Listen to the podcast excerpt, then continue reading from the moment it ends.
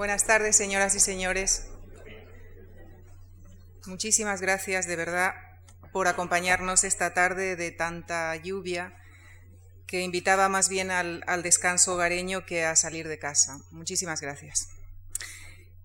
El, martes pasado el profesor Bermúdez de Castro nos describió el yacimiento denominado la cima de los huesos de Atapuerca, que es eh, probablemente el más rico en fósiles humanos de todo el planeta. Y con relación a las investigaciones en este yacimiento, nos comentaba que aunque allí trabaja un equipo de especialistas, nos decía que hay un único científico que excava, que extrae los huesos fósiles allí guardados, nos decía con la meticulosidad de un cirujano en su mesa de operaciones. Se refería al científico que nos acompaña hoy, el profesor Ignacio Martínez Mendizábal, a quien agradecemos en nombre de la Fundación Juan Marc que haya aceptado participar en este curso. Ignacio Martínez Mendizábal es profesor de paleontología en la Universidad de Alcalá de Henares y miembro del equipo de excavación e investigación de los yacimientos pleistocenos de la Sierra de Atapuerca, que fue galardonado con el Premio Príncipe de Asturias de Investigación Científica y Técnica. Es además uno de los fundadores del Grupo de Paleontología Humana de la Universidad Complutense de Madrid. Publica sus trabajos en las mejores revistas de investigación científica del campo de la evolución humana, como Science o Nature, y es además autor de varios libros de ensayo y divulgación científica. El profesor Martínez Mendizábal nos hablará esta tarde de la conciencia simbólica en la cima de los huesos de Atapuerca. Muchas gracias. Bueno, pues muchísimas gracias por la presentación. Muchas gracias a la Fundación por invitarme. Es un placer enorme para mí estar aquí, también al profesor Carbonell, ¿no? al director del curso, pues por acordarse de mí. Con relación a mis capacidades en el yacimiento ¿no? y mi meticulosidad, eh, me gustaría, parafraseando a Mark Twain, decir que las noticias sobre mis habilidades han sido algo exageradas. ¿eh? Cualquiera lo haría igual, y de hecho muchos de mis compañeros pues también excavan y, y lo hacen también, ¿no? como, como lo puedo hacer yo. Bueno, es casi obligado, eh, aún ya pocos meses del, año Darwin, eh, pues comenzar presentando cualquier charla, cualquier conferencia que tenga el, calificativo de evolucionista, como es este curso, pues con don Carlos, aquí a, su izquierda. Y yo gusto también de ponerlo al lado de don Alfredo, su alter ego, Alfred Russell Wallace, porque se nos olvida a menudo, incluso hay muchas personas que ignoran que es el, el, otro autor de la teoría de la evolución o el co-descubridor, por lo menos, del mecanismo eh, que todavía hoy seguimos aceptando como impulsor de la evolución, cuál es la selección natural. De manera que temo que se cometa una gran injusticia habitualmente y el año Darwin que viene, porque no solo celebraremos el 200 aniversario del nacimiento de Don Carlos, también el 150 aniversario de la publicación del origen de las especies, pero el 151 aniversario de la primera publicación de la teoría de la selección natural que hicieron a Limón eh, Darwin y Wallace. Y como yo soy simpatizante de Wallace, pues siempre lo pongo. Pero además me, mm, me gusta ponerlo, porque en este tema del origen de la mente simbólica fue el único en el que disputaron ambos dos. Eh, Darwin y Wallace tuvieron una relación ejemplar eh, a lo largo de su vida.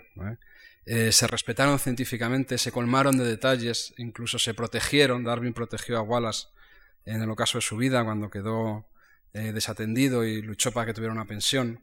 Wallace estuvo entre los portadores del féretro de Darwin, no se puede ser más amigo, no se puede ser más respetuoso el uno con el otro, pero se lo disputaron eh, por el origen precisamente de la mente humana, de las capacidades psíquicas superiores, que Darwin atribuía a la selección natural y por lo tanto lo atribuía a un origen gradual como él pensaba que funciona la selección natural, mientras que Wallace le atribuía un origen sobrenatural. Y como tal origen sobrenatural, pues pensaba que había sido súbito, fulminante en la historia de la vida y solo eh, en nuestra especie, es decir, que nuestra especie era la única en toda la larga historia de, la biosfera que estaba adornado con eso que se llama la mente simbólica. Eh, ha pasado mucho, ha llovido mucho desde entonces. Nadie desde el campo de la ciencia defiende el origen a día de hoy sobrenatural de las capacidades, desde otros campos sí, como es natural, pero no desde el campo científico, eh, de las capacidades mentales, de la mente simbólica. Pero hay una escuela, yo diría que dominante a día de hoy, que sí recogen parte del testigo de Wallace, porque opina que la conciencia, la mente simbólica, como quiera que la llamemos, es una fulguración, es decir, es algo que aparece de golpe en la historia de la evolución, que no es gradual y que no se encuentra en ninguna otra especie que no sea la nuestra. Y eso es un poco de lo que vengo a hablarles hoy, porque nosotros pensamos haber encontrado evidencia eh, de lo contrario, es decir, de la existencia de otra especie humana eh, con mente simbólica. Ya digo de antemano que soy incapaz de definir eso que llamamos la mente simbólica, la mente humana, la conciencia, la autoconsciencia. Así que si hay alguna persona versada en filosofía en la sala que se quede tranquila porque soy incapaz de hacerlo, ¿eh? desde un punto de vista ontológico, ni yo ni nadie que yo conozca. Pero los paleontólogos somos gente humilde, ¿no? gente de campo, porque nos dedicamos a buscar cosas. Y no es necesario tener una definición de algo para buscarlo, basta con tener una descripción, ¿eh? que es algo mucho más sencillo. No soy capaz de definir la mente simbólica, pero sí de describirla. Eh, la mente simbólica del ser humano pues es una cosa muy, muy curiosa de, nuestra especie, que hace que vivamos en un mundo que no existe habitualmente, en el mundo de las ideas, de las ensoñaciones, en ese mundo mental que por lo que sabemos los animales no tienen, y en ese en el que vivimos habitualmente. De hecho, el próximo, la próxima hora yo voy a intentar, y vamos a estar viviendo en ese mundo, de, de, las ideas, no en el mundo real. Y ese mundo de las ideas lo manejamos eh, nos lo comunicamos a través de signos arbitrarios que son los símbolos, que están en el arte también.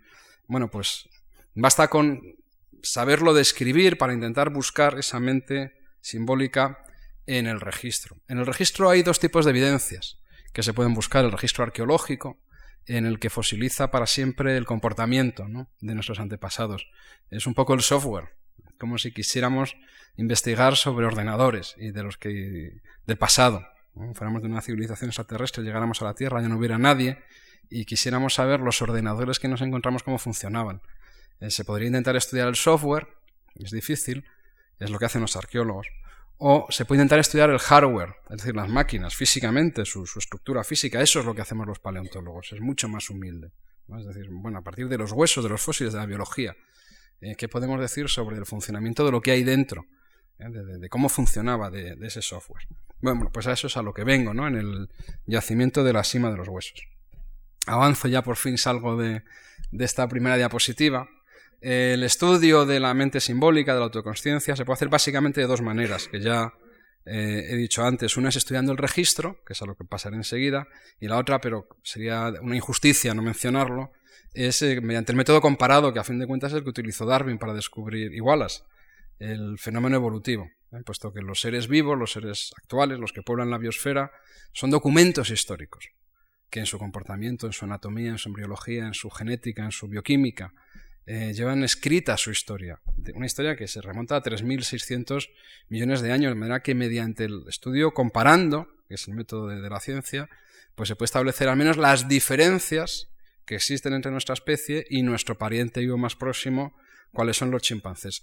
Pero si queremos saber cuál fue la historia, eh, aunque sea los retazos que han quedado, que duermen en el polvo del tiempo, en el registro arqueológico y el registro, en este caso fósil, pues tenemos que recurrir, como no, a estos recuerdos que nuestro planeta guarda en su conciencia rocosa, que son los fósiles. Aquí les muestro algunos, un puñadito de fósiles que son de nuestros primerísimos antepasados de los primeros homínidos, entendido homínidos en el sentido de que ya están en la línea humana, es decir, que son seres que vivieron en este planeta, que están en nuestra ascendencia, pero ya no en, en la del chimpancé, es decir, que son solo de nuestra familia, de nuestra genealogía.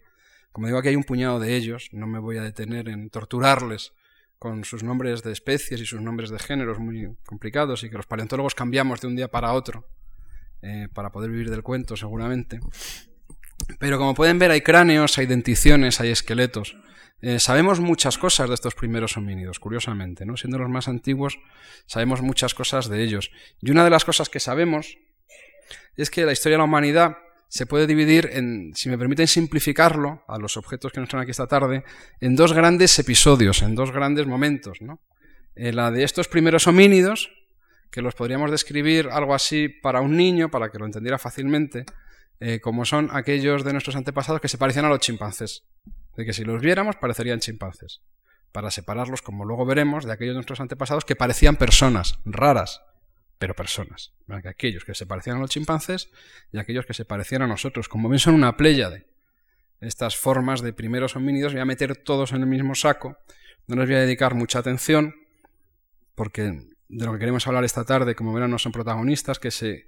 Hoy sabemos que la genealogía humana todavía me faltarían dos millones de años más de los que se ve en esta imagen, empezó hace siete millones de años, y hasta hace prácticamente dos millones y medio de años pues lo que había eran unas formas, este conjunto, que a lo que se parecían básicamente era a un chimpancé con algunos cambios anatómicos, de los que quizá el más relevante para un observador eh, que se los encontrase en la sabana o en un bosque africano era su, condición de bípedos, es decir, que su locomoción sería como la nuestra. Hay algún otro rasgo más en la dentición del que no me voy a ocupar. Pero en términos de capacidades mentales, que es lo que nos ha reunido, esa tarde aquí, pues se ajustan muy bien a lo que esta imagen nos muestra, es decir, chimpancés bípedos. Por lo que sabemos, su cerebro en tamaño y en forma era como el de un chimpancé, hasta donde ha quedado fosilizado su comportamiento era como el de un chimpancé, su desarrollo, sus longitudes, sus, los tramos de su vida eh, y por lo tanto la capacidad de aprendizaje era como la de un chimpancé. Así que hasta donde los paleontólogos podemos estudiar, e insisto, a estos primeros homínidos, les conocemos bien porque hay un muy buen registro fósil, pues eran mentalmente como un chimpancé. Otra cosa es qué ocurre con el otro grupo, que son este grupo que ven aquí, ya posteriores en el tiempo, son lo que generalmente agrupamos con el nombre del género Homo. Homo en griego normalmente se traduce como hombre, pero hombre en el sentido de persona, no de varón. A mí me gusta más traducirlo como persona, las personas. Digo, son aquellos que si los viéramos se parecerían más a una persona rara, daríamos variaciones, pero ya no nos parecería un mono, nos parecería una persona como nosotros. Ahí es donde está la historia de la aparición gradual tal vez, como decía Darwin, o súbita, como decía Wallace, de las capacidades mentales que nos adornan. ¿Y qué sabemos de este tramo de la evolución? O mejor, ¿qué sabíamos hasta los descubrimientos de Atapuerca? Pues a fe que sabíamos poco. Eh, con esta imagen quiero un poco transmitir la idea de que hasta hace muy poco, hasta los descubrimientos de Atapuerca en estas cuestiones que estamos ventilando aquí esta tarde, los representantes, los primerísimos representantes del género Homo, no eran otra cosa más que espectros para nosotros, fantasmas. Bien, sabíamos de su existencia, sabíamos que había una cadena de antepasados, los restos nos lo mostraban, pero muy poco más podíamos decir de ellas y de ellos porque eran muy escasos los fósiles y no podíamos apenas extraer información, así que teníamos en lo que he querido representar con esta imagen de, fantasmas, ¿no? de espectros que entreveíamos y más nos figurábamos cómo eran que realmente lo, lo sabíamos. ¿Dónde se puede encontrar conocimiento? Conocimiento, como digo, no era mucho, pero ¿dónde se encontraba? ¿Dónde se puede buscar el conocimiento cuando uno quiere saber qué es lo que hay aquí dentro? ¿no? ¿Cómo funciona la mente? Para, para conocer eh, la mente de un organismo del pasado. Ya he dicho que es algo parecido a lo del hardware y lo del software. Y que los paleontólogos nos preocupamos mucho por el hardware, es lo que podemos ver, lo que fosiliza. Pues fíjense, en un homínido fósil fosiliza, perdón, el cráneo.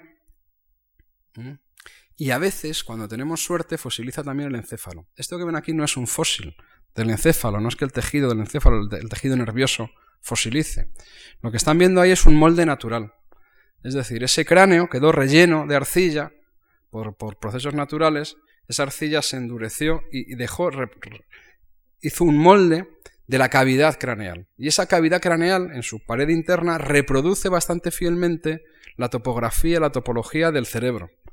De manera que, o bien por medios naturales, o bien haciendo moldes directamente, o bien modernamente estudiándolo mediante técnicas radiológicas, se puede saber cómo era la morfología, la superficie del encéfalo de los organismos fósiles. Y eso hubo un momento para la especie Homo habilis, que aquí la ven ustedes representada hace dos millones de años, comenzó su andadura en la Tierra, y es la primera, la primigenia de todo el género Homo, todos los demás procedemos de esa primerísima especie de Homo pues digo que este, estos estudios, este conocimiento que se tenía de la superficie cerebral de los fósiles, eh, parecían que nos lo permitían saber prácticamente todo. Eh, referido a la mente. Porque parecía que podríamos saber, de hecho se pensaba que se sabía, si una especie fósil era capaz o no de hablar, a partir del estudio, insisto, de la topografía cerebral. ¿Por qué?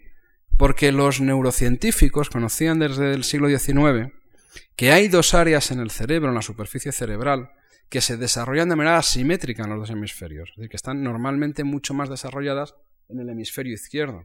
Y son estas dos áreas, el área de Broca, cerca de la sien, y el área de Wernicke, a la altura del oído, un poquito más arriba. Como digo, son asimétricas, forman eh, protuberancias en el hemisferio izquierdo que no están en el derecho. Esto es un carácter prácticamente exclusivo de los humanos. Los primates, ni tan siquiera los más próximos, tienen ese desarrollo de esas áreas en el grado en el que lo tenemos los humanos. Y como digo, los neurocientíficos sabían que en estas áreas estaban relacionadas con la producción del lenguaje.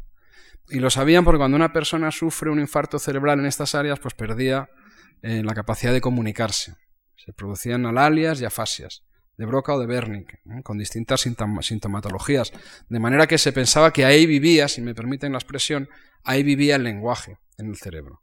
Bueno, la cosa parecía fácil porque teníamos una función, la función del lenguaje, que es la expresión, a mi juicio, más clara de la mente simbólica, donde se cruza el simbolismo, la conciencia, en fin.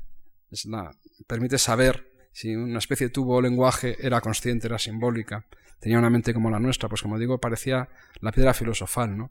Bastaba estudiar en los fósiles si el área de Broca y el área de Wernicke estaban tan desarrolladas como en la especie humana, porque eso permitía decir si hablaban o si no hablaban.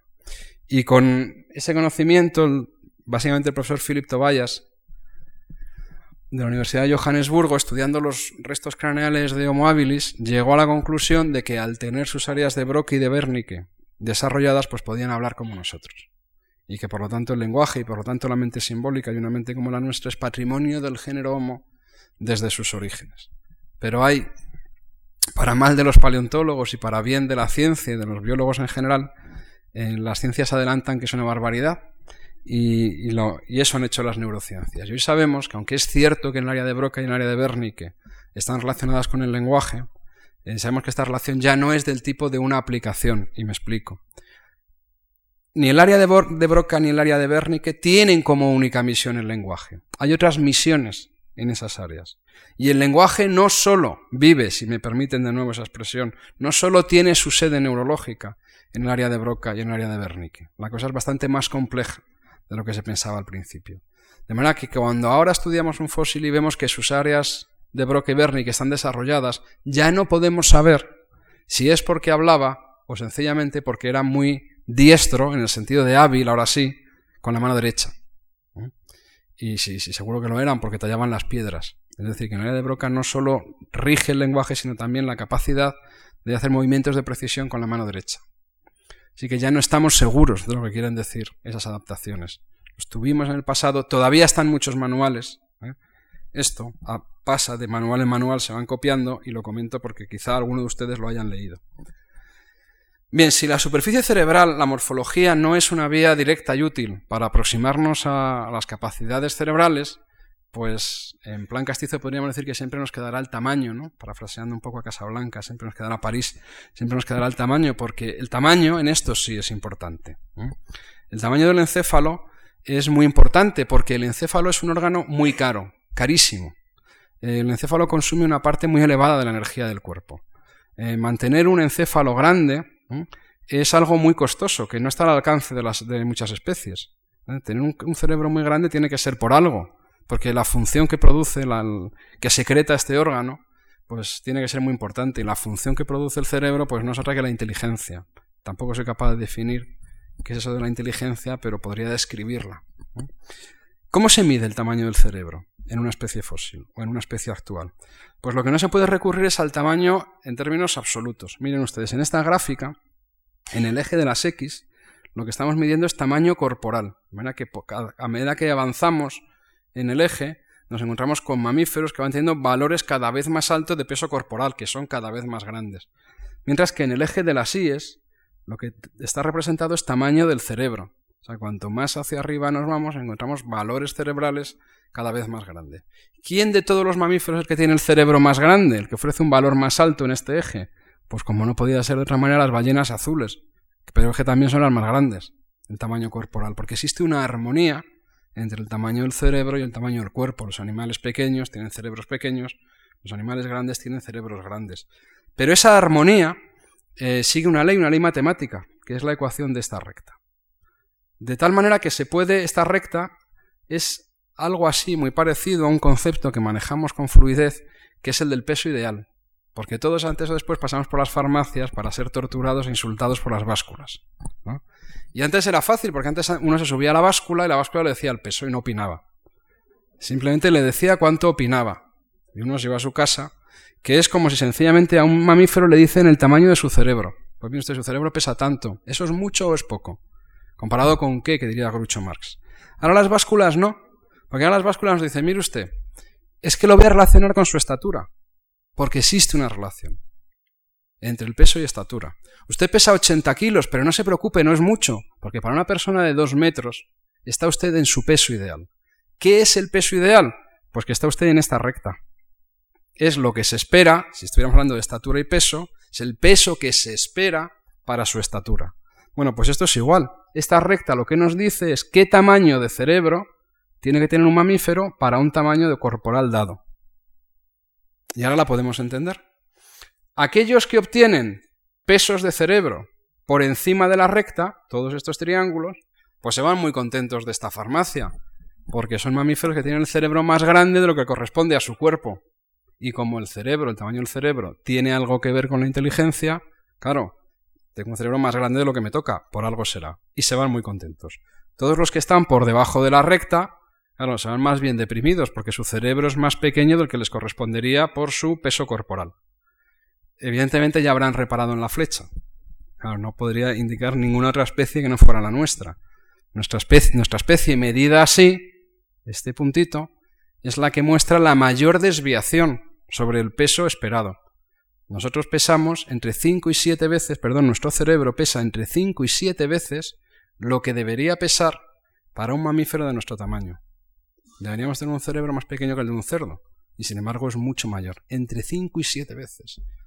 ¿Por qué tenemos tantísimo cerebro? Pues es obvio, porque somos inteligentes. Bueno, alguien puede pensar que estoy haciendo trampa, ¿no? Relacionando tamaño con inteligencia. Pero fíjense en esto. Daré eh, dos datos. Los triángulos negros corresponden todos a especies de primates. A monos. Fíjense que la inmensa mayoría de ellos están por encima de la recta. Es decir, los monos, en general, tiene el cerebro más grande de lo esperado para su peso corporal. Espero que coincidan conmigo que los monos son muy inteligentes. Pero aún así podría estar pecando de antropocentrista. Observen el triángulo que está más cerca de los seres humanos. No es un primate. Es un triángulo que está abierto. Hay un animal ahí fuera en la biosfera que tiene un cerebro en términos relativos solo un poquito más pequeño que el nuestro. Son los delfines. Y no sé si habrá alguien en esta sala que dude que los delfines son los animales más inteligentes junto con los seres humanos. De manera que parece que es verdad, que existe una relación entre el exceso de cerebro relativo al cuerpo y eso, que yo no sé definir pero sí describir, que llamamos inteligencia. Bueno, pues con eso podemos estudiar los fósiles. El tamaño del cerebro de un fósil es muy fácil de estimar. Han visto antes que la cavidad craneal que se conserva, pues sencillamente hay que medir el volumen. Si yo mido el volumen de esa cavidad, como conozco la densidad del tejido nervioso, es un juego de niños, a partir del volumen y de la densidad, conocer el peso del cerebro, el tamaño del cerebro en cualquier cráneo fósil. Pero lo que necesito para ponderar ese tamaño cerebral es el peso corporal. ¿Y cómo saber el peso de una persona o de un homínido, de un animal que murió hace tantos miles de años? ¿Cómo se pesa a un fantasma? Bueno, los paleontólogos lo estimamos. ¿Y cómo lo estimamos? Pues lo estimamos a partir de los huesos del cuerpo. Y es muy fácil porque es un trabajo de ingenieros, básicamente. Los huesos del cuerpo son las vigas que sostienen al cuerpo. Existe una relación matemática muy fácil de establecer entre determinadas variables, determinadas medidas de los huesos y el peso corporal del individuo. De manera que cuando tenemos esqueletos completos, como es este caso, pues podemos estimar con mucha fiabilidad el peso corporal. Si además tenemos el cráneo, pues podemos conocer muy bien el peso cerebral, y en especies como esta, en casos como estos, podemos relacionar tamaño del cerebro con tamaño del cuerpo. Bien, pues para el género Homo, más allá de Homo habilis, desde la especie que se conoce como Homo ergaster, que tiene casi dos millones de años, la descendiente de Homo habilis y antecesora de todas las demás, es decir, para Homo ergaster, para los neandertales, para nuestra propia especie, para las especies intermedias, es decir, para la historia del género Homo, ¿Cuántos esqueletos conocemos? ¿A cuántas especies les podemos hacer este estudio? Pues conocemos muy pocos esqueletos. Uno es este. Conocemos tan poco que tienen todos nombres y son muy famosos. Este es el famoso niño turcana, de la especie, como les he comentado antes, Homorgaster. Vivió hace cerca de un millón y medio de años. Tenemos esqueletos como este de los neandertales, pero he dado un salto de casi un millón y medio de años, porque los neandertales como este tienen 60.000 años de antigüedad. Neandertales conocemos sus cráneos, podemos conocer el tamaño de sus cerebros y tenemos esqueletos, podemos conocer el tamaño de su cuerpo. Y por supuesto nuestra propia especie, sabemos cuánto nos pesa el cerebro y conocemos los pesos corporales. Pero fíjense, entre la especie Morgaster, que es la ancestral a todas, y los, nosotros, los cromañones, y los neandertales hay casi un millón y medio de años de lapso. Bien, ¿qué se podía decir antes de los descubrimientos de Atapuerca, conociendo esto. Eh, quizá empiecen a entender lo que decía que los conocíamos como espectros, conocíamos muy poco. Pues sabíamos que Morgaster tenía un cerebro grande comparado con un chimpancé, pero realmente pequeño comparado con nuestra propia especie. Así que vamos a partir de que tenían la cabeza pequeña. Nuestra propia especie sabemos que tenemos la cabeza grande. Y los neandertales tenían la cabeza un poco más grande. Su cerebro era algo mayor que el nuestro.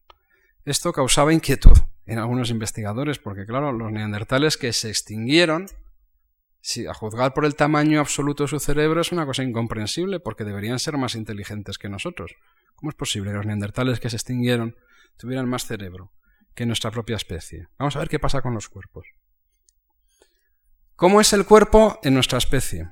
Comparado con las demás especies, comparado con los neandertales, nuestro cuerpo es delgado, alargado y delgado. Tenemos un cuerpo esbelto, pero un cuerpo que pesa poco, un cuerpo pequeño, porque somos muy estrechos. Los neandertales, en cambio, tienen un cuerpo muy ancho. Pesaban más para la misma estatura, porque su cuerpo era bastante más ancho que el de cualquier persona que ustedes conozcan.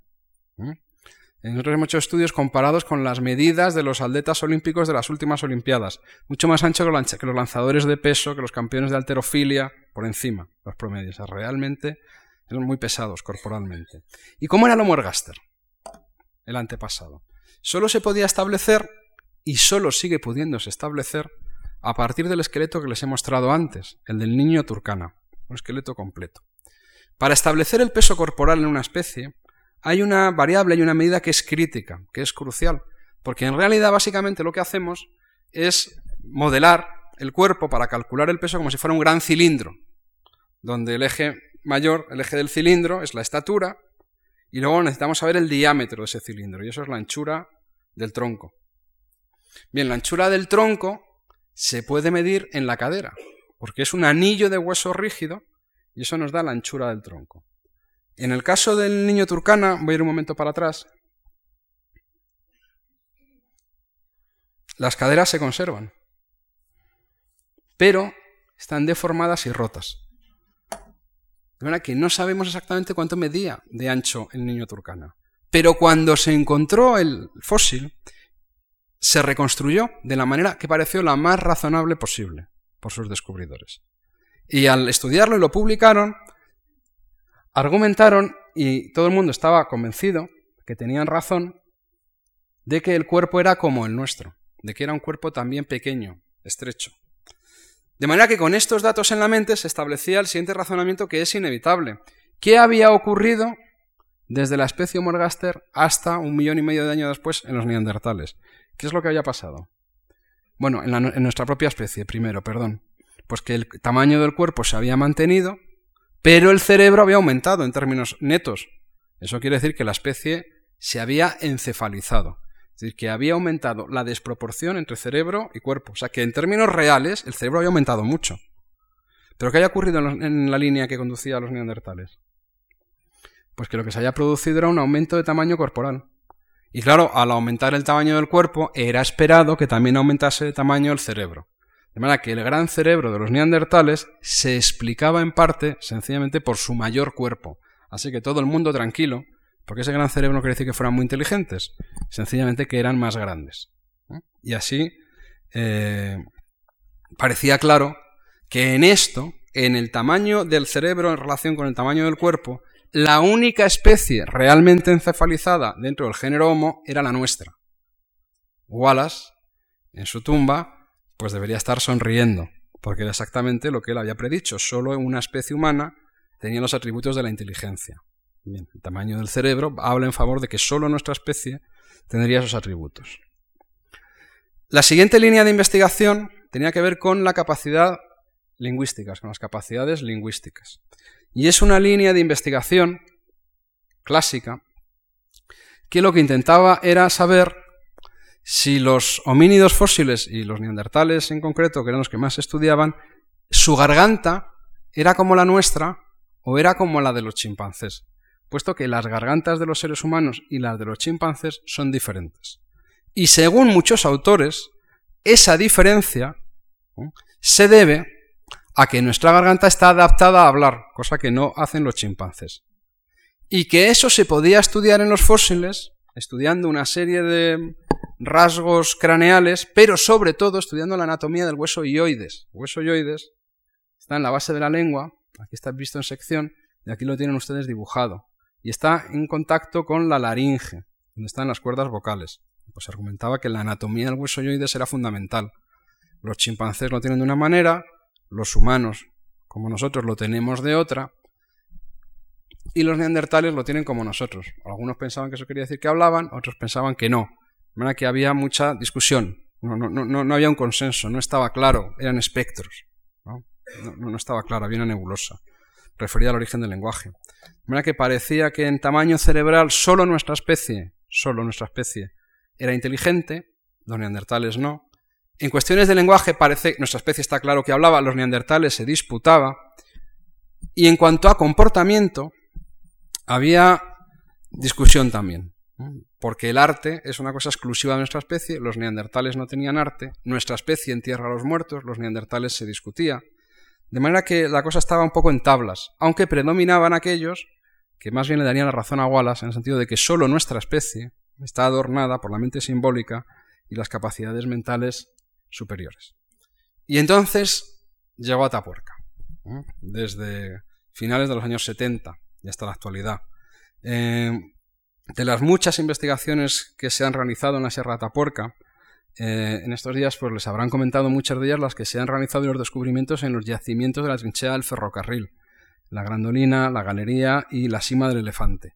Eh, yo no me voy a referir hoy a ellos porque lo que de verdad nos interesa para lo que hemos venido esta tarde aquí, que es hablar del origen del simbolismo en la cima de los huesos, hemos de viajar, les pido que me acompañen, a otro de los grandes yacimientos de la Sierra de Atapuerca. Un yacimiento que no se divisa en vista aérea, a vista de pájaro, por eso es muy útil que en Atapuerca cuando uno quiera aparezcan flechas que nos señalan los lugares para que no nos perdamos, pero como pueden ver que a menos de un kilómetro en línea recta se encuentra la entrada a otro yacimiento, que es esta gruta, esta gran caverna, esta cueva, la cueva mayor, de la Sierra Atapuerca, cuya entrada se abre en el flanco de una diaclasa, de una gran grieta natural, que es lo que la oculta ¿no? a la vista de un pájaro. Por eso no la veíamos en vista aérea y se hizo necesario invocar la presencia de una flecha. Y aquí tienen ustedes el equipo de excavación, una mañana cualquiera de un mes de julio cualquiera de los últimos 25 años, entrando por, por la boca de la cueva mayor a punto de dirigirse hacia el yacimiento en este maravilloso plano en el que se proyecta las galerías de la Cueva Mayor sobre la superficie para darnos una idea de su relación espacial con los yacimientos de la trinchera del ferrocarril, con la Grandolina, con la galería y con la famosísima ahora cima del elefante, y descubrimos que la cima del elefante es una antigua entrada a una de las galerías de la Cueva Mayor, pues estábamos aquí, que es la actual entrada, justo aquí. Bien, les voy a pedir que me acompañen, que nos acompañen a los miembros del equipo en un viaje de casi un kilómetro de longitud por esa cueva. Pero como no está la tarde, no por el tiempo que hace para irse arrastrando por el barro, vamos a hacer la mayor parte del viaje como Harry Potter. Voy a hacer un poco de magia y vamos a aparecer eh, prácticamente en el yacimiento al que les quiero conducir, que es el de la cima de los huesos. Pero me voy a detener un poquito antes de la cima de los huesos. Ya hemos llegado. Hemos llegado a una gran caverna, una gran caverna de ciclópeas dimensiones. Acrecienta la impresión sobre el caminante el que acabamos de salir de una gatera muy estrecha. De manera que al dar con esta enorme sala nos parece todavía mayor. Por eso los que primero la visitaron y la nombraron, la nombraron como sala de los cíclopes. Porque sin duda daría cómodo, con ventaja a Polifemo y a todos sus hermanos. El tamaño de la sala de los cíclopes pues queda de manifiesto por la escala que mis compañeras dan a la fotografía. Eh, en la sala de los cíclopes hemos excavado durante todos estos años. Además de excavar en la cima de los huesos, que es lo que siempre sale en los documentales y en las publicaciones, también hemos dedicado una parte de nuestro tiempo y de nuestro esfuerzo a excavar en la sala de los cíclopes, porque como ahora verán, la sala de los cíclopes es la sala anexa, la sala colindante al yacimiento. Para llegar al yacimiento hay que pasar por aquí. Lo que aquí encontremos contribuirá a disipar el misterio de qué hacen 30 fósiles humanos, o al menos 28 cuerpos, en la cima de los huesos. ¿Y qué es lo que hemos encontrado en excavaciones como esta, en la sala de los cíclopes? Creo que una vez que lo señale pueden ver los perfiles en ángulo recto característicos de una excavación arqueológica, ¿eh? en este y en otros muchos puntos. Pues hemos encontrado huesos de oso, de un oso que ya no existe sobre la faz de la Tierra, que nadie lo ha visto, porque se extinguió hace más de 120.000 años. Como nadie lo ha visto, no tiene nombre en lengua vernácula alguna y solo tiene nombre científico. Le llamamos los científicos Ursus de Ningeri. Bien, pues allí donde hemos excavado en la sala de los cíclopes, hemos encontrado esqueletos de Ursus de Ningeri. Muchos de ellos apenas a un dedo, dos dedos de, de profundidad. Es decir, casi prácticamente en superficie. Y ese es un dato muy importante, porque lo que nos está diciendo es que desde que esos osos murieron en esta caverna hasta la actualidad apenas ha habido sedimentación, apenas ha cambiado el relieve, como luego les daré otro argumento. De manera que podríamos decir aquello de descálzate porque estás pisando tierra sagrada. Es decir, la topografía que tiene la, cueva en este sector es exactamente la que tuvo hace medio millón de años, cuando pasó lo que pasó aquí. Y este es un dato muy interesante ¿eh? y de gran valor a la hora de interpretar o de discutir cualquier hipótesis sobre el origen de la acumulación en la cima de los huesos. Si avanzamos un poco más hacia aquella pared, desde aquí no se ve, tal como está la diapositiva, pero hay un pequeño orificio en la pared, algo así como una ratonera un poquito más grande, ¿no? la casita de Pixie Dixie, y da lugar a una pequeña cueva, una pequeña galería, que nosotros llamamos la cueva de las maravillas, porque hay maravillas en su interior. Síganme que se las mostraré. Aquí la tienen.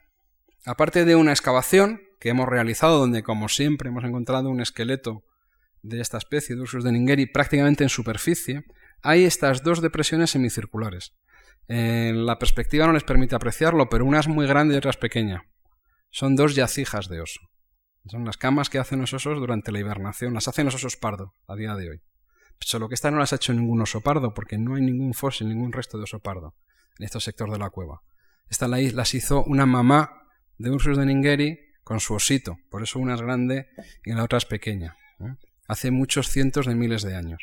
Lo realmente relevante es que al estar todavía en superficie nos está indicando que no ha habido erosión ni sedimentación, porque si no, no quedarían estas depresiones en la superficie.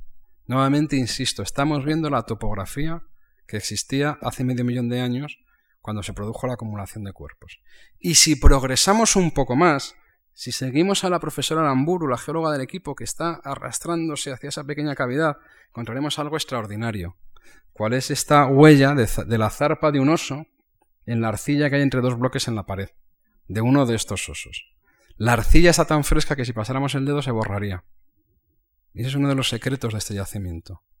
La arcilla sigue fresca, miles de siglos después, porque ni las condiciones de humedad ni las condiciones de temperatura han variado. Porque hace algunos miles de siglos, se accedía a este lugar de la cueva no por donde entramos nosotros y nosotras, sino por otra cueva, otra, entrada que estaba allí mismo, aunque todavía no sabemos exactamente dónde, pero allí mismo. Y por ahí entraron los osos y por ahí entraron los seres humanos. Luego esa entrada se colapsó y selló y dejó aislada este sector de la cueva para siempre, por lo menos hasta hoy. Y las condiciones no cambiaron de temperatura y humedad. Por eso los fósiles se conservan como ustedes los van a ver.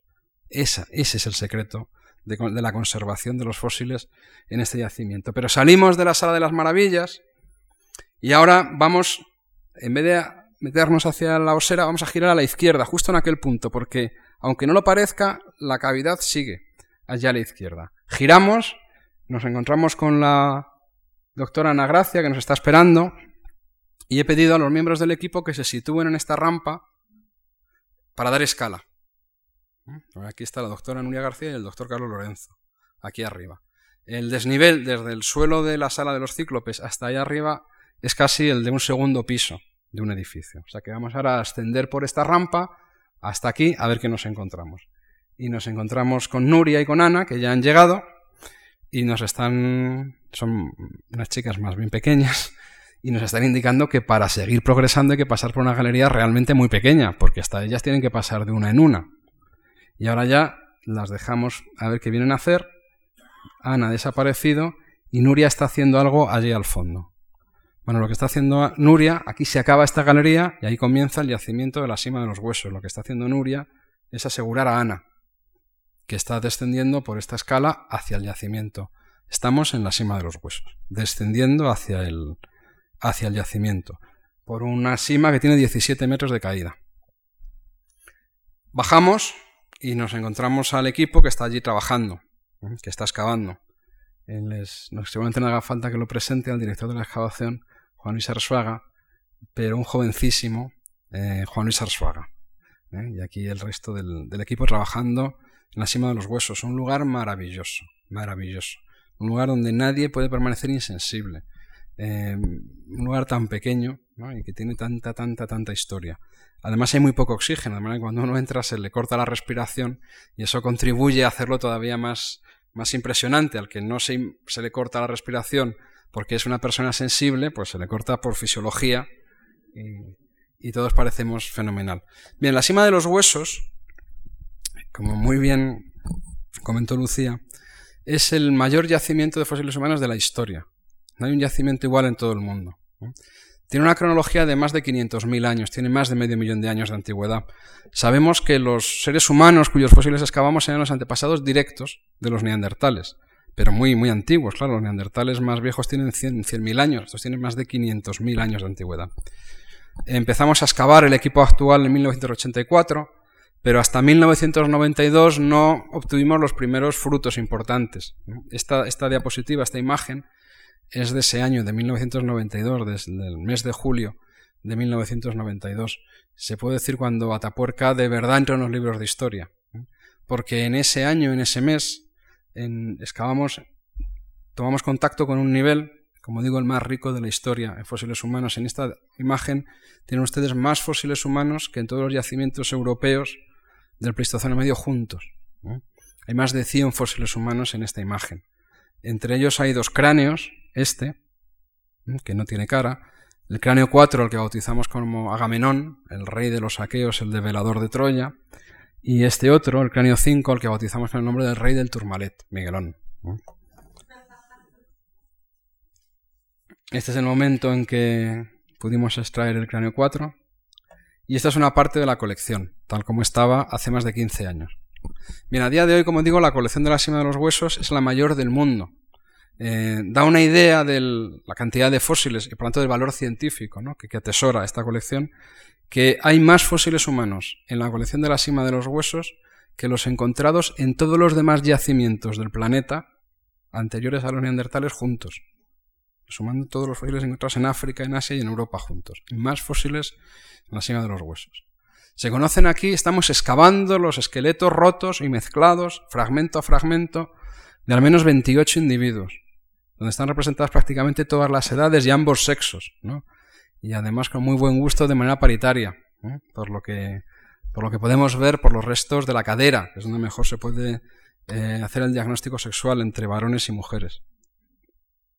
Bueno, con todos esos fósiles se, puede, se puede componer, esto es un esqueleto compuesto, lo llamamos Frankenstein a esta imagen, porque no estamos seguros de que todos los huesos pertenezcan al mismo individuo. Pero si no es el mismo individuo, hay individuos de, de, tamaño equivalente, es decir, que si no realmente es ninguno de ellos, uno de ellos pudo ser así. Como si mezcláramos, cogiéramos diez varones más o menos de mi estatura, mezcláramos los huesos y reconstruyéramos uno. No sería ninguno de los diez, pero hay varones en, en nuestro país que serían como ese esqueleto. De manera que con estos datos que nos proporciona este esqueleto y entre ellos los de esta pelvis, ¿eh? que se puede poner en conexión todos los huesos, que no está deformada, que se puede medir con total precisión la anchura de sus caderas, establecer la estatura y medir el tamaño del cerebro porque disponemos de cráneos, pues hemos añadido otra especie al viejo esquema que nos hablaba de cómo ha ido, cambiando el tamaño del cerebro en relación con el tamaño del cuerpo.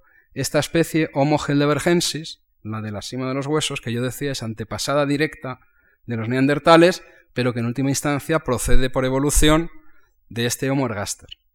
¿Cómo es este Homo heidelbergensis? Pues su cerebro es mayor que el de Homo ergaster, pero más pequeño que el de los neandertales. Y su cuerpo es como el de los neandertales. De manera que, a la luz de estos datos, se podría decir que desde Homo ergaster hasta Homo heidelbergensis el cerebro aumentó, pero con esta reconstrucción del cuerpo de Homo ergaster, como también lo hizo el cuerpo, se podría decir que desde Homo ergaster hasta los humanos de la cima de los huesos no hubo otra cosa que aumento de tamaño. Ahora bien, como desde aquí, hace medio millón de años, hasta los neandertales de hace 100.000, el cuerpo se mantuvo, pero el cerebro aumentó. Este último tramo, sin duda, tuvo que ser un proceso neto de encefalización. Es decir, que realmente el cerebro de los neandertales, en términos evolutivos, se fue haciendo cada vez más grande, pero el cuerpo se había mantenido. Eso tiene que ver con la inteligencia, sin ninguna duda. Pero voy a ir más lejos todavía. Con los datos encontrados en los huesos de la cadera de la cima de los huesos, pudimos reestudiar la reconstrucción hecha con el Homo ergaster, con el niño turcana. Y llegamos a la conclusión de que estaba mal reconstruido. Y que la reconstrucción correcta era esta. Es decir, que ese cuerpo ancho es lo que es primitivo en el, género Homo. Viene desde el propio Homo ergaster. Bien, esto que estoy diciendo a día de hoy está reconocido hasta por los propios descubridores del niño turcana, de que han admitido que efectivamente que tenemos razón, que su reconstrucción era errónea y que la nuestra es la correcta. Bien, pues si ahora partimos de, este tipo de cuerpo, las cosas cambian mucho. Porque claro, también en el paso desde Morgaster hasta de Bergensis hubo encefalización. Puesto que el cuerpo se mantuvo en toda esta línea, el cerebro no ha dejado de crecer en la línea neandertal hasta los valores que encontramos en los últimos neandertales. Y el cerebro creció porque era importante para su supervivencia, a pesar del costo energético que supone. Y eso es porque se iban haciendo sin duda cada vez más inteligentes. O por lo menos eso es lo que dice el hardware. ¿Y qué pasó en nuestra propia línea? Pues en nuestra propia línea el, cerebro se hizo grande y el cuerpo pequeño. De manera que hubo un proceso de encefalización, como en la otra línea, y además un proceso de gracilización del cuerpo, que hace que parezca que somos más listos de lo que somos, porque el cuerpo se ha reducido de tamaño. Y eso ha producido una apariencia de que el cerebro es todavía más grande de lo que es. Al final, neandertales y cromañones, ellos y nosotros, nuestro grado de encefalización era el mismo. ¿Qué se puede decir respecto al lenguaje con la evidencia de la cima de los huesos? En la cima de los huesos hay huesos ioides, fósiles, y además están los huesos del oído. Este que ven ustedes aquí es un hueso estribo, el más pequeño del cuerpo humano, pero están también el yunque, el martillo, y hemos podido estudiar toda la fisiología de la audición en esta especie. Bien, los humanos oímos de una manera muy diferente a la que oyen el resto de los, de los primates. En esta gráfica en concreto les muestro las diferencias con los chimpancés, que son un buen ejemplo de cómo hay un primate. Miren, esto es un audiograma, como el que nos hacen los otorrinos cuando vamos a que nos revisen la audición. En el eje de las X lo que tienen ustedes son frecuencias, pero si prefieren estos son tonos graves y estos son tonos cada vez más agudos. A partir de 12 kHz aproximadamente los humanos ya dejamos de oír y de ahí en adelante estamos hablando de los ultrasonidos, esos sonidos tan agudos que solo oyen algunos animales. De que por allí vamos hacia agudos y por aquí hacia graves. Y lo que estamos viendo en este eje son decibelios, es decir, volumen para entendernos. ¿Cómo se hacen estas gráficas? ¿Cómo se le hace a un paciente en un hospital? Pues el otorrino nos pone unos cascos y nos dice, voy a ver cómo oyes en un, en un kilohercio. Y entonces empieza a subir el volumen. Y nos pide que cuando oigamos el sonido apretemos un botón. Claro, si el volumen va subiendo y nosotros no oímos nada, hasta que apretamos el botón, pues está claro que esta frecuencia la oímos peor de lo que oímos esta, porque esta la oímos con menos eh, intensidad de sonido. Así se leen estas curvas. Es decir, cuanto más bajo llega la curva, mejor oye el animal en esas frecuencias. Bien, ¿cómo oyen los primates? Pues los primates oyen muy bien en una frecuencia que es un kilohercio y oyen muy bien otra vez alrededor de 8 kHz, pero en las frecuencias intermedias, entre 2 y 5, oyen mal. En cambio, las personas no. Las personas oímos muy bien entre 1 kHz y 5 kHz. Justo, yo diría que al revés, la manera inversa. Estas frecuencias es donde están los sonidos que componen la voz humana. Exactamente. Y la voz humana, este conjunto de sonidos, contiene muchísima más información que las que pueden comunicar el resto de los primates en esta banda tan estrecha de sensibilidad. Se dan cuenta que oyen muy bien en una banda muy estrecha, muy pocas frecuencias. Y pasa como con los ordenadores. Si la banda es estrecha, la información que pasa va muy despacio.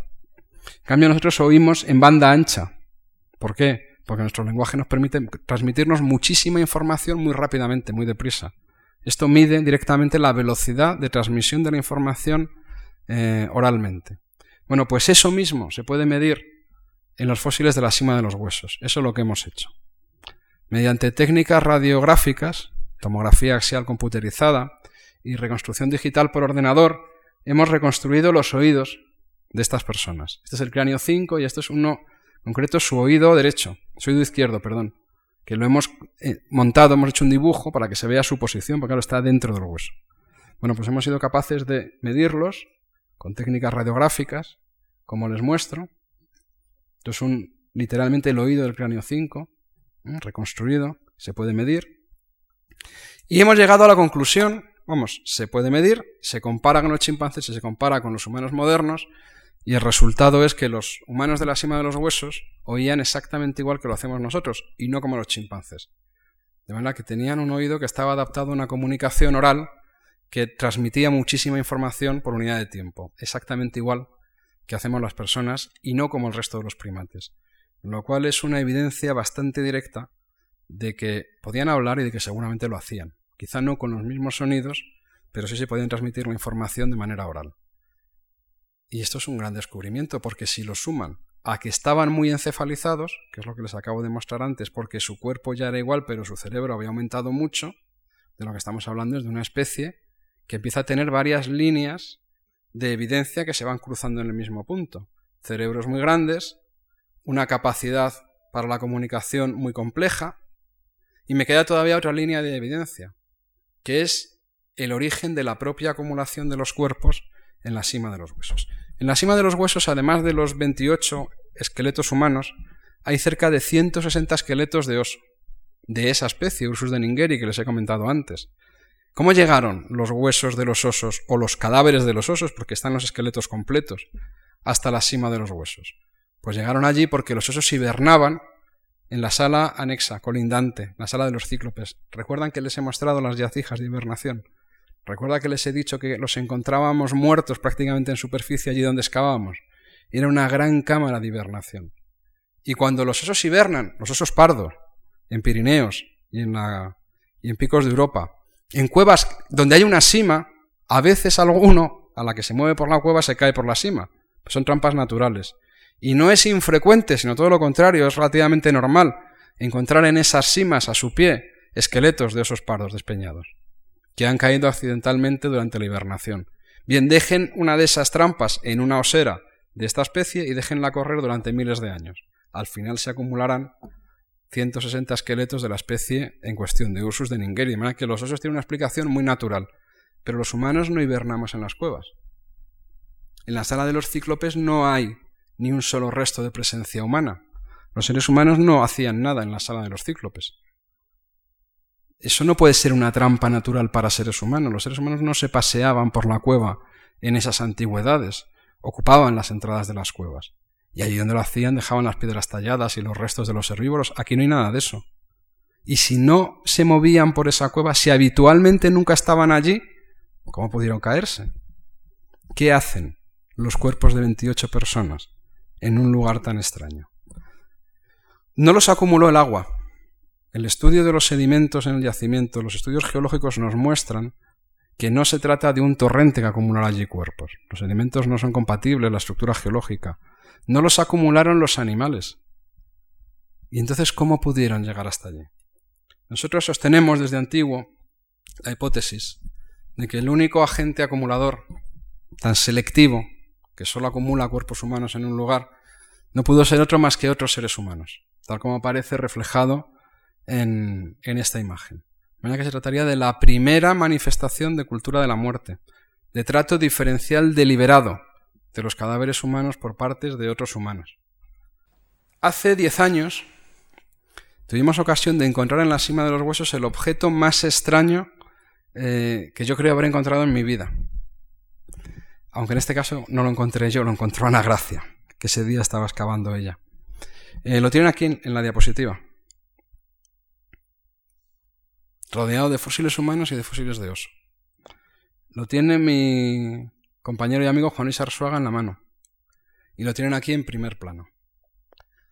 Una de las grandes singularidades de la cima de los huesos es que mientras hay decenas de yacimientos en los que hay cientos, miles de piezas de industria lítica y ni un solo fósil humano, la cima de los huesos es el único lugar del mundo donde hay miles de fósiles humanos y solo una pieza, solo una, de industria lítica. Es esta que ven ahí en primer plano. Es un bifaz, lo que los arqueólogos llaman un bifaz. Los bifaces son muy comunes en algunos yacimientos. Aquí en las terrazas de Madrid hay lugares donde hay decenas de bifaces. Pero no lo son en la Sierra de Atapuerca en los yacimientos de la galería de la trinchera del ferrocarril de edad equivalente, no hay más de tres bifaces como este, entre miles de restos de industria lítica. Y hay muy pocos eh, restos de industria lítica que estén tallados en esa cuarcita de color rojo. Solo una herramienta en la cima de los huesos, que es de formato raro en Atapuerca, tallada en un material que es extraño, en los materiales en los que tallaban las personas de las, que, vivían en la Sierra Atapuerca en aquella antigüedad. Son todo eh, cualidades de singularidad de este objeto en este yacimiento. Claro, no lo podemos demostrar, pero los miembros del equipo estamos convencidos de que este bifaz fue dejado caer voluntariamente por las personas que dejaron caer los cadáveres allí que acumularon allí los cuerpos sin vida de las demás personas. Y estamos hablando de una especie que podía hablar. Estamos hablando de una especie que tenía un cerebro enormemente grande porque venía durante un millón de años incrementando, incrementando, incrementando el tamaño de su cerebro. No es muy raro, no es muy descabellado esperar que tuviéramos esta manifestación, esta prueba de su software, de su funcionamiento, de su funcionamiento mental. Porque si estamos en lo cierto, y créanme que creemos que sí, y créanme que todos los datos apuntan en esa dirección, se trataría del primer santuario de la humanidad. Y esa piedra tallada, a la que hemos puesto el nombre Excalibur, sería el primer objeto votivo de la historia de la humanidad. Y esto solo se puede hacer cuando un grupo comparte una idea. Una idea que es común a todos. Una idea que no es un instinto, que no es genético. Es algo abstracto que se comunican los unos a los otros, porque esa acumulación no la puede hacer una persona sola. De manera que en este yacimiento de Burgos, se dan cita, se cruzan, como pueden ver, distintas líneas de evidencia. ¿eh? Y aunque no tenemos la máquina del tiempo para ir allí, esa es la tragedia de las ciencias históricas, yo creo que sí puedo decir que todas estas líneas de evidencia apuntan en la misma dirección. Y bueno, a lo largo de estos años, en Atapuerca, pues hemos contribuido a que estos espectros del pasado se hayan ido convirtiendo en personas, personas que hoy nos miran ¿no? desde esta imagen. Todos los seres humanos que ven ahí dibujados no son fruto de la imaginación de los artistas, no están puestos ahí porque sí, ni su número es casual. Todos y cada uno de ellos han sido reconstruidos científicamente a partir de los restos de la cima de los huesos. De todos y cada uno de ellos que ven ahí conocemos su historia, la edad a la que murieron, las patologías que sufrieron, su sexo. Son tan nuestros, les queremos tanto, que les hemos puesto nombre. Ahí están Miguelón, está Gamenón, está Benjamín, está Rocío, está Rui, está Lucas. Todos tienen su personalidad. Y estos son los seres humanos que hacen famosa a la Sierra de Atapuerca. Pero hay otros humanos de los que me gustaría hablar, ¿no? Antes de acabar. Son los que yo llamo los otros, ¿no? Los que nunca salen, los que nunca verán ustedes en un atril como estoy yo hoy aquí. Eh, son mis compañeras y compañeros del equipo de investigación de la Sierra Tapuerca, que como ven son legión. A ellos y a ellas les debemos ¿no? Eh, pues su, esfuerzo generoso siempre eh, todo lo que hemos aprendido, el haber rescatado, ¿no? que no se pierda el recuerdo de aquellos seres humanos primitivos como lágrimas en la lluvia, sino que, que sepamos quiénes, que sepamos de Lucas, que sepamos de, de Benjamín. Y como son tantos, ¿no? insisto, nunca les verán aquí en un atril, y es una gran injusticia. Nunca oirán su nombre. Y eso es una gran injusticia. Por lo menos que les vean las caras, ¿no? Por lo menos que sepan quiénes son. Así que para terminar les pido un aplauso para mis compañeras y compañeros del equipo de Atapuerca. Muchas gracias.